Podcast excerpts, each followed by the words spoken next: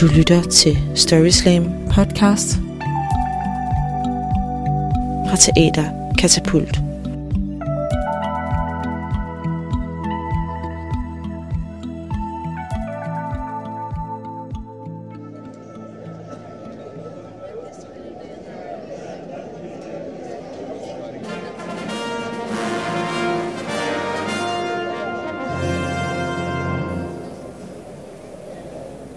Så nåede 2020 endelig sin ende. Og slutningen på et år betyder for Teater Katapult, at det er tid til den store Story Slam finale, nemlig Grand Slam. Coronaen, der hele året har spændt ben for Story Slam, fik også sin finale den aften. For Grand Slam kunne ikke afvikles på Teater Katapult som planlagt, og blev i stedet lavet om til et live online event. Men heller ikke det gik som planlagt. Så i stedet for et live arrangement, blev fortællerne optaget og lagt på YouTube, hvor tilskuerne kunne se det dagen efter og stemme på mobilen. Ikke optimalt, men det lykkedes at finde en vinder af, hvad man vist godt kan kalde den mest udfordrende sæson af Story Slam nogensinde. I denne podcast vil du høre tre af finalehistorierne. Vi skal med Pippa i magasin, hvor hun lærer noget om sin egen måde at takle krisesituationer på. Og så skal vi med Lasse og hans far til Ægypten, hvor vi støder på en gadesælger. Men først skal vi med Jesper til et online forældremøde, hvor der bliver serveret alkoholpolitik og blå mandag i rigelige mængder. God fornøjelse. Sådan. Online-møder. Det er jo blevet det helt store. Og er det godt eller skidt? Jeg synes, det er super fedt. I hvert fald, når det handler om at holde forældremøder i min søns 8. klasse. Det havde vi her i november måned. Jeg synes, det var super fedt. Blandt andet under det punkt, der handlede om øh, valg til forældrebestyrelsen. Der kunne jeg simpelthen lige forlade skærmen og komme op igen og så sige, øh, Nå, har I afsluttet det? Jeg er jo lige nede og lukke hunden ud. Jeg synes, det var super fedt, at jeg kunne mute Emilies mor. Det er en funktion, jeg faktisk længe gerne vil have kunne indført. Men nu er det endelig lykkes. Og der var et vigtigt punkt på dagsordenen til det her forældremøde. Det var, at vi skulle vedtage en alkoholpolitik, for nu, nu går det jo i 8. klasse, så der skulle være en alkoholpolitik. Og vi sad, og, og læreren startede med at sige, at de havde snakket med de her elever, og de havde simpelthen sagt, at, øh, at de var ikke interesseret i alkohol, de ville faktisk aldrig drikke. Og jeg kan mærke, at jeg blev faktisk imponeret over, hvor godt de kunne ramme det, vi gerne vil høre. Det havde de fuldstændig styr på. Og så skulle vi så diskutere frem og tilbage, og der kom mange argumenter. Der var blandt andet en, der sagde, hjemme hos os, der er det sådan, der drikker vi. Der må man drikke, når man bliver 16 år, fordi det er det, Sundhedsstyrelsen anbefaler. Og jeg er ikke sikker på, at de som sådan anbefaler, at man drikker som 16-årig, men man må købe noget alkohol. Det er rigtigt nok. Og der sker også det, at under sådan en møde, når det nu var online, jeg begyndte at flyve væk. Så lige pludselig så landede jeg på benene på min anden dag. Fordi der havde jeg min alkoholdebut. Jeg, øh, jeg holdt anden dag sammen med, nogle, øh, sammen med min klasse, og vi lavede det så vanligt, man gør på sin anden dag. Jeg var rundt og jagte en plade, Do You Wanna Funk med Sylvester, som var udsolgt overalt. Det var i 1983. Så jeg endte op med Culture Club Church of the Poison Mind, som i øvrigt er deres bedste single nogensinde, men som aldrig blev et hit. Vi var i Tivoli Friheden. Jeg prøvede at imponere en pige ved at køre i rutsjebane. Det er den første og eneste gang i mit liv, jeg har kørt i rutsjebane, og hun blev ikke særlig imponeret. Og da det var slut, så var vi seks drenge, der blev enige om, at nu skulle vi simpelthen prøve alkohol. Det var sådan dengang, at der kunne man gå ind i et hvert supermarked, lige meget hvad alder man havde, og købe det alkohol, man havde lyst til. Der var ikke lavet sådan noget sodavandsalkohol. Så man skulle virkelig drikke alkohol, der ikke smagte godt. Øh, man skulle lære det, men det var ikke det, vi ville. Vi var på værtshus, så vi gik ned på General Ry, som lå nede i Rysgade, slog døren op og sagde, vi skal lige have seks øl. Og så kiggede hun på os og sagde, at er I 18? For reglen var, at man skulle være 18 år. Og vi prøvede at gøre os stemme lidt dybere og sige, jamen det er vi da. Jeg ved ikke lige, hvad der afslører os. Muligvis var det mit tøj. Øh, og der må man indrømme, det er oftest, man siger, at modebranchen, den, øh, den ikke har nogen moral og etik, men lige her har den. Det er jo sådan, at øh, mode kører i cyklus. Den kan man se nu, at Beverly Hills-buksen tilbage igen. Det er ikke noget, der er godt for noget. Men lige præcis det tøj, jeg havde på, og det vil sige guldrødsbukser i, øh, i mintgrøn og cykelsko, er aldrig kommet tilbage på modepaletten igen. Der har man simpelthen valgt at skåne folk. Så lidt moral og lidt etik har de. Men vi, det lyst ud af os, at vi simpelthen var konfirmander, så vi kunne ikke købe noget på nogen værtshuse. Så vi, øh, det var sådan, at Asger sagde, jamen prøv at høre, jeg er alene hjemme, mine forældre er taget tilbage til Sverige, der arbejdede de, og vi har øl hjemme hos os. Og vi tog hjem seks drenge til Asger, og vi sad og drak øl. Det smagte ikke godt, men vi vendede os til det, og der skete det, at efter en times tid, så havde det udviklet sig til at være et sandhedsserum. Så begyndte vi at sidde og sige, hvem vi var forelsket i, og vi var alle sammen forelsket i den samme næsten, og Øh, og at vi blev enige om, at vi vil holde sammen resten af livet. Vi skulle faktisk flytte sammen, og jeg også, og du er også min bedste ven. Og det gik der sådan lidt tid med, hvor det virkede det sandhedsserum. Og så lige pludselig viste det sig, at det var et opkastmiddel, vi havde fået. Så kastede vi op i stridestrømme. Vi anede ikke, hvad vi kunne holde til. Jeg tror, vi havde fået seks øl hver, eller noget i den stil, måske fem. Vi kastede i hvert fald voldsomt op. Og vi ringer til Thomas' forældre, som øh, kommer og henter os og følger os hjem til Thomas, hvor vi så kan sove, og der bliver vi ved med at kaste op i hele hjemmet. Det fede ved at drikke dengang, og, og øh, det der startede det, det er meget mærkeligt, jeg vendte tilbage til det, selvom jeg havde den oplevelse med det. Faktisk blev jeg kendt i bedre i det lokale område, jeg boede for, som drengen, der kastede op. Det var sådan, hvis der var fester, jeg inviterede, så kom folk fra nabobyerne, fordi at de kunne opleve mig kaste op øh, en slags fontæne. Jeg drak meget pisang om bong, så det var også flot, de øh, ting, jeg kunne. Øh, men vi passede på hinanden. Der var aldrig nogen, der blev ladt alene, og det tænker jeg var det vigtige dengang.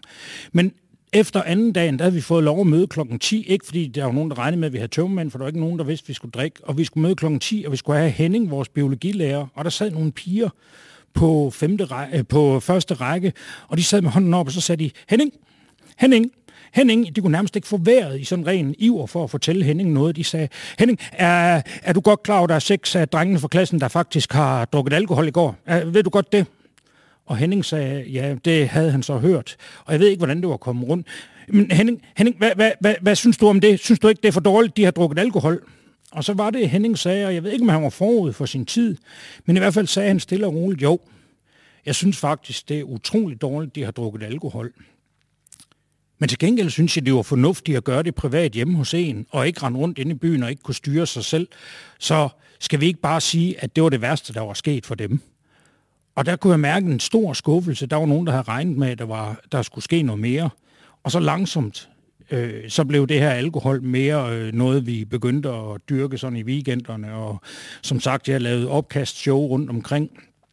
Øh, vi stjal i vores forældres barskaber. Dengang havde de altid gammel dansk stående, så det smagte altid af øh, gammel dansk, det vi blandede for vores forældres barskabe. Og langsomt så landede jeg så igen til forældremøde i min søns klasse. Og så skrev jeg selvfølgelig under på, at de aldrig nogensinde skulle drikke, fordi det er der ingen, der har godt af. Tak.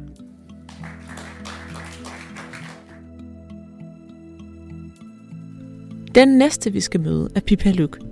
Hun er taget i magasin for at imponere sin kæreste, men ender med at være meget uimponeret over sig selv. Hun kommer her.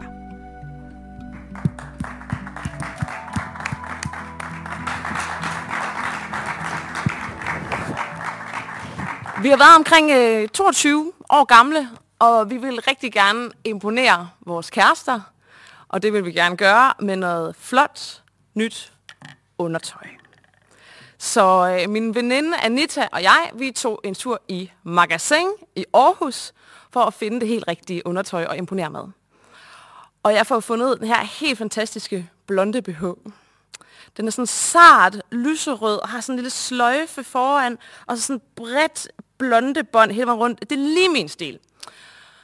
Men så er der det med størrelsen. Øh, det er ikke så nemt. Det er der mange, der ved. Den her har ikke engang de her bogstaver og taler arbejde med. Den arbejder fra, øh, fra small, medium, large. Og nu er det sådan med min krop, at øh, den har ligesom en, en, en vis god, robust størrelse, men det som BH'en måske skal bruges til, det har, har måske ikke helt den samme størrelse, der passer til det. Så jeg, jeg bliver nødt til at prøve de her BH'er for at finde ud af, hvilken en af det, jeg skal have med hjem og imponere min kæreste med. Og min veninde, hun skal også prøve noget, så vi går selvfølgelig, som de damer vi er, sammen ind i et prøverum. Det er klart. Og bedst, som vi står derinde, øh, fuld iklædt magasins fineste blonder, så lyder der en helt absurd høj besked ud over højtalerne. Intern besked til herr Rømning. Intern besked til herr Rømning.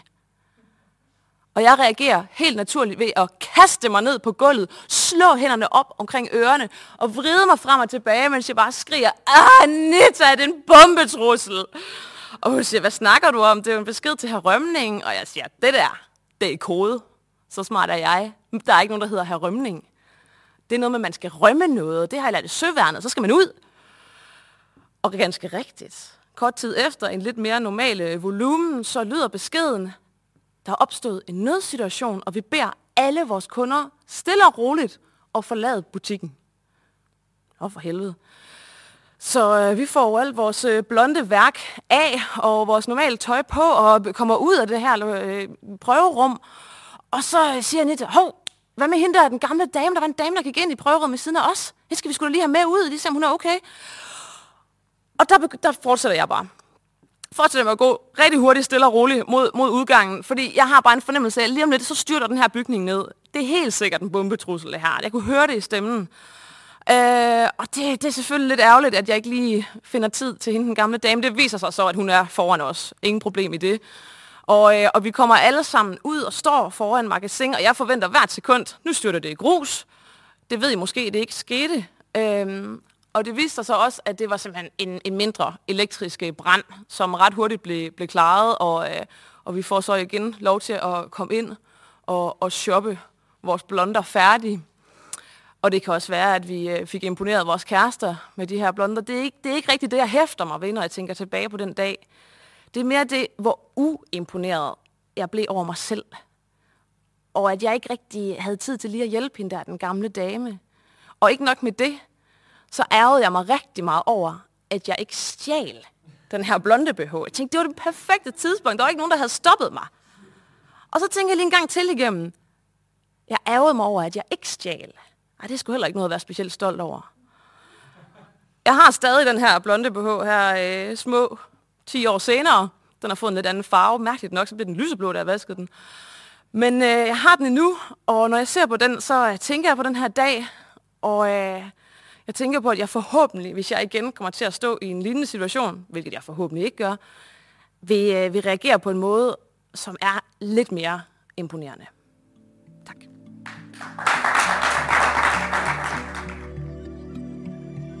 Den sidste historie er fra vinderen Lasse, der på en chartertur med sin far opdager, at det ikke er alle, der kan gennemskue en gadesælger. Men han opdager også, at venskab trumfer det meste. Tag godt imod ham.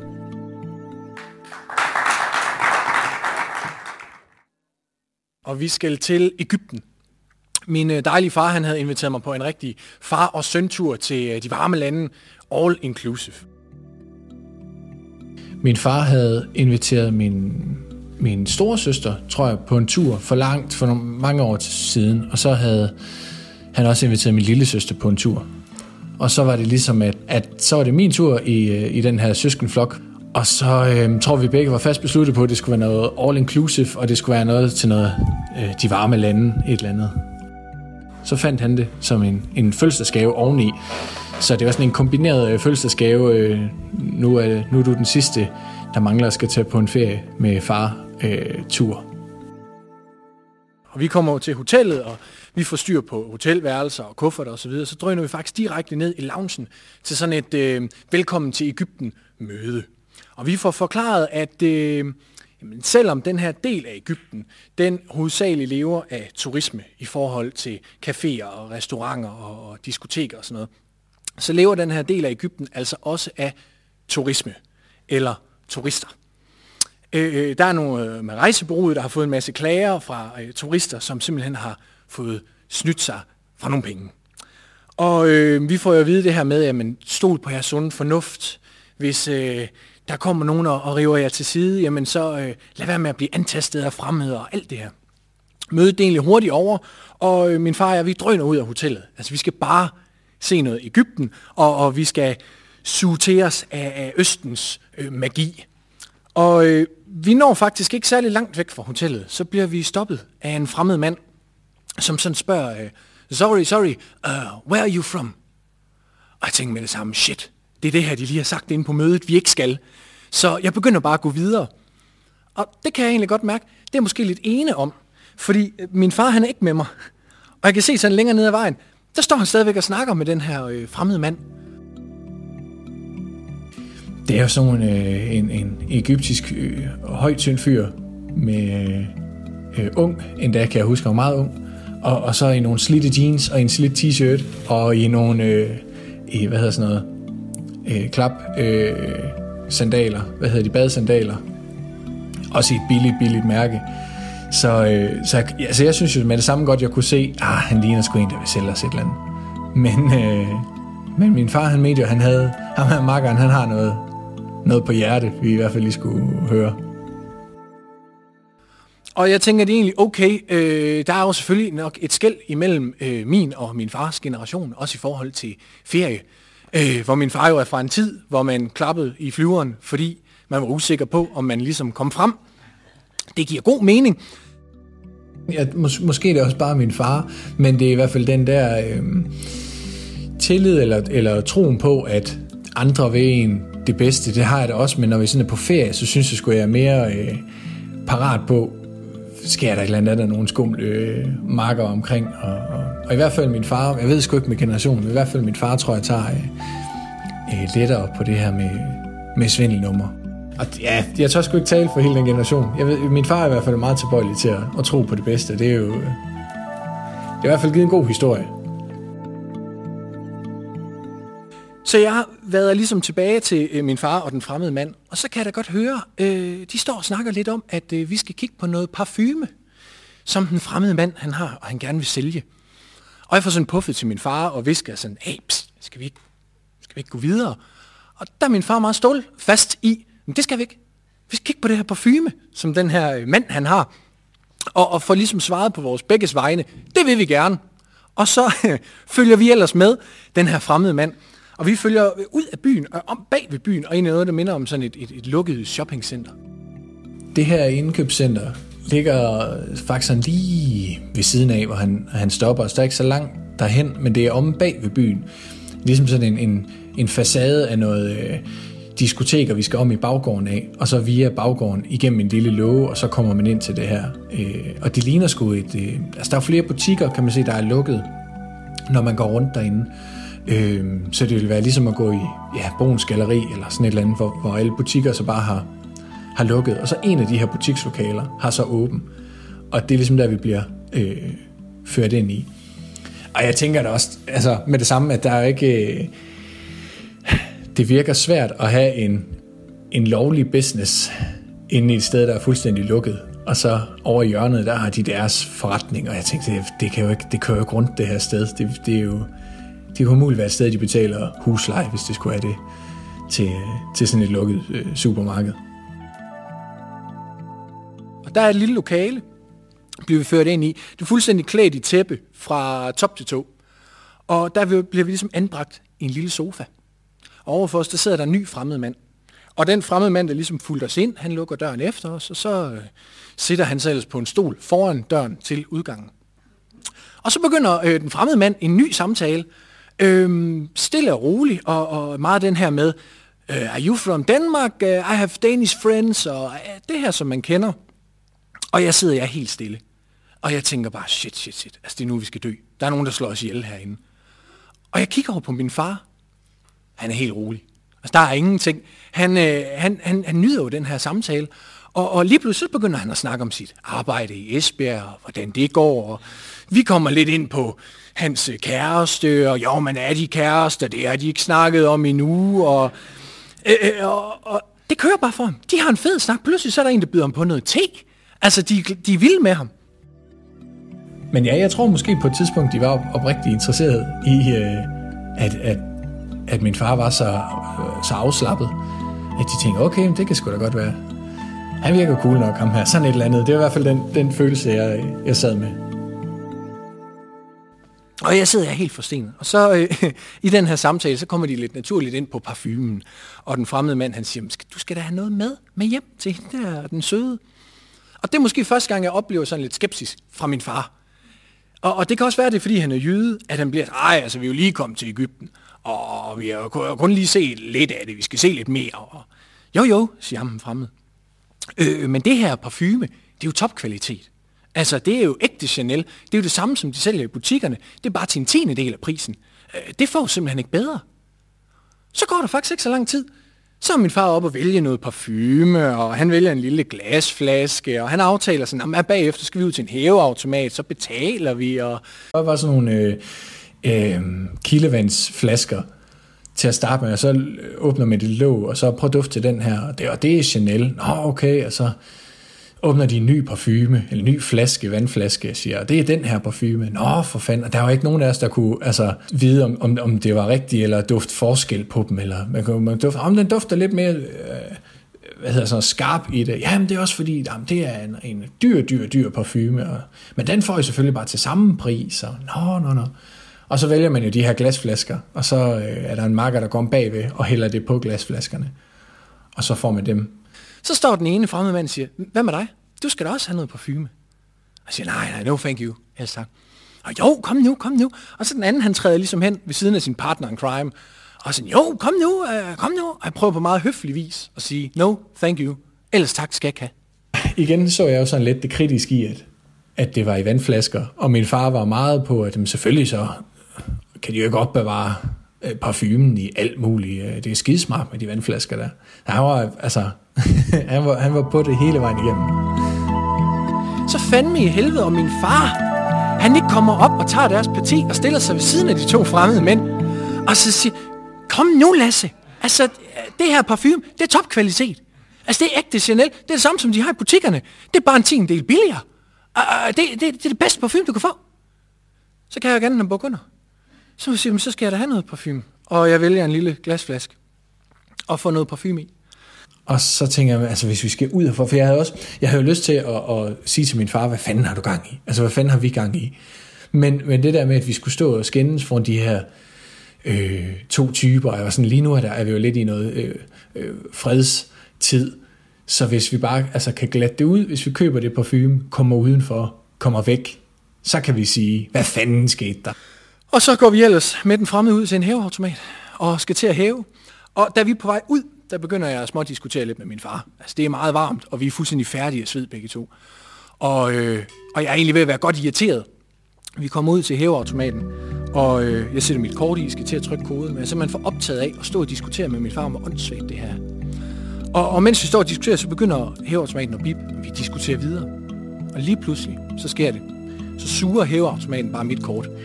Siger det bare. Jeg tror, vi bruger øh, mit kort, fordi vi betaler hver for sig. Så det er jo meningen, at jeg skulle sætte mit kort i og hæve nogle penge og give ham. Og min far skal sætte sit kort i og hæve nogle penge og give til ham, forhandleren. Øh, og så fordi, at, at jeg bare skulle have det overstået, så er jeg den første, der er hen ved, ved hæveautomaten. Og jeg går fuldstændig amok, og jeg råber op, og min far råber op, og det er din skyld, nej, det er din skyld. Det går øh, til kaos. Og det er et kæmpe kaos, så, så meget, at øh, ham den fremmede, han tænker, nej, nej, nej, nej, nej. Så han begynder at undskylde for, for købet af det her parfume, og undskyld, fordi han har antastet os, og han ringer efter hjælp, og, og i det her kaos, så får vi jo bare råbt til ham på dansk, hey, du slapper du af, mand. Og vi får ham sat ned, og vi hæver nogle penge, og værsgo. Og vi kommer hjem, og vi får spærret mit kort. Vi køber en kold øl. Jamen, jeg tror faktisk, det, at da vi sidder og snakker om det, det går op for ham. Øh, det er måske det, der er det vilde af det. At, at han ligesom, det var nogle gode, søde fyre, så siger man, for helvede, kan du ikke se, og måde det er på, og øh, det der lukkede shoppingcenter, og altså, jeg tror faktisk først, det er, da vi kommer tilbage, og vi sidder og får den øl, og jeg siger, det er jo lige nøjagtigt det her, de er frabedt os. Men han, han, var der ikke, han ville da ikke skame os, så siger man, prøv at høre, hele det her, det er jo bare side 1 i skambogen. Altså, der tror jeg, det gik op for ham, at gud, nå okay, ej, det var måske faktisk ikke, øh, det var, var nok ikke så smart, men, men jeg, jeg husker det som om, vi skulle virkelig langt hen på dagen, før at han var, nå ja, det skulle da egentlig rigtigt. Og så går det op for os. Altså hvis en fremmed mand, som kun vil tage vores penge, han dropper sit svindelnummer for at, at sammen, altså gendanne to mennesker, så er der nok noget, der er lidt mere værd. Kunne være venskab.